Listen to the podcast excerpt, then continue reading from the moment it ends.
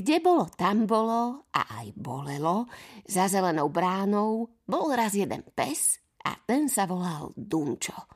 Mohol sa volať aj Artemis, Artan, Reško, Brok alebo Willibald, ale mama s tatom a Baša s Vecanom sa nevedeli dohodnúť na mene a tak dostal meno Dunčo, ktoré kto si z nich povedal iba zo žartu. Bol to dalmatínec a mal najviac bodiek.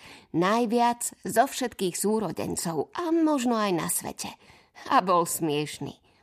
Najskôr bol malý ako rukavica, taká bodkovaná, chlpatá. Plakal a bál sa všetkého a všetkých. Mama si dala na zem matrac, akože je pes, aj aby Dunčo neliezol do postele a spávala s ním na zemi. Zapamätajte si, čo ho teraz naučíme, bude vedieť celý život, povedala mama, keď zaliezala do psieho pelcha. A tiež, aby sa nebal a nebolo mu smutno za jeho pravou bodkovanou mamou. Dunčo kňučal a caporil sa po mame. Makosil sa aj s tými svojimi bodkami, kým sa neučučkal. Všetci sa zrazu tešili domov. Na matrac v obývačke a na to malé, milé bodkované. Malý Dunčo všetko hrízol, najradšej ruky.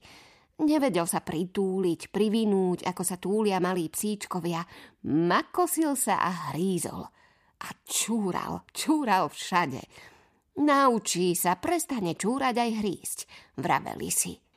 Dva mesiace mama spávala na zemi, napokon aj s Bašou, aby si Dunčo v rodine zvykol a neplakal.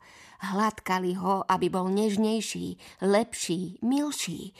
No nevedeli sa potom vrátiť spávať späť do postele, lebo Dunčo chcel byť pri nich. Ústavične vyliezal na posteľ a lašoval ako horolezec po perinách. To však nedovolil tato.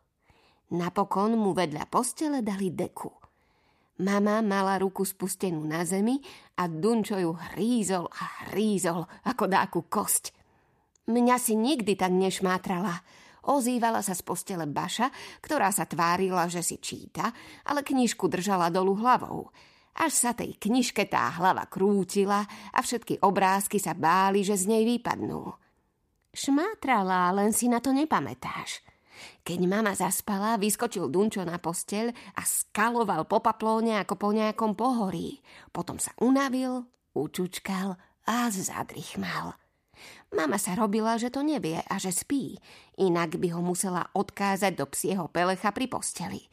Tato sa hneval a niekoľkokrát za noc milého Dunča zhodil z postele. Asi začnem spávať na zemi, povedala mama.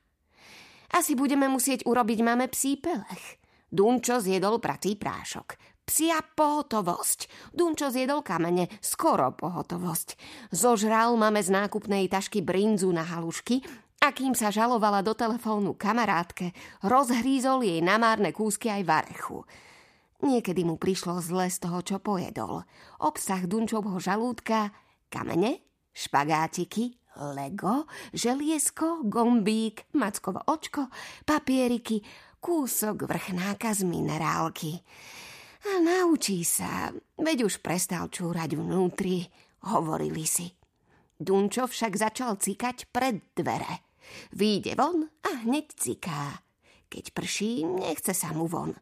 Keby som tak mohol z dverí vystrkovať len zadok, myslí si. Ten pes vás naučí poriadku alebo je v tomto neporiadku s ním amen tma, hovorila babina. Tá má poriadok všade, lebo je doktorka.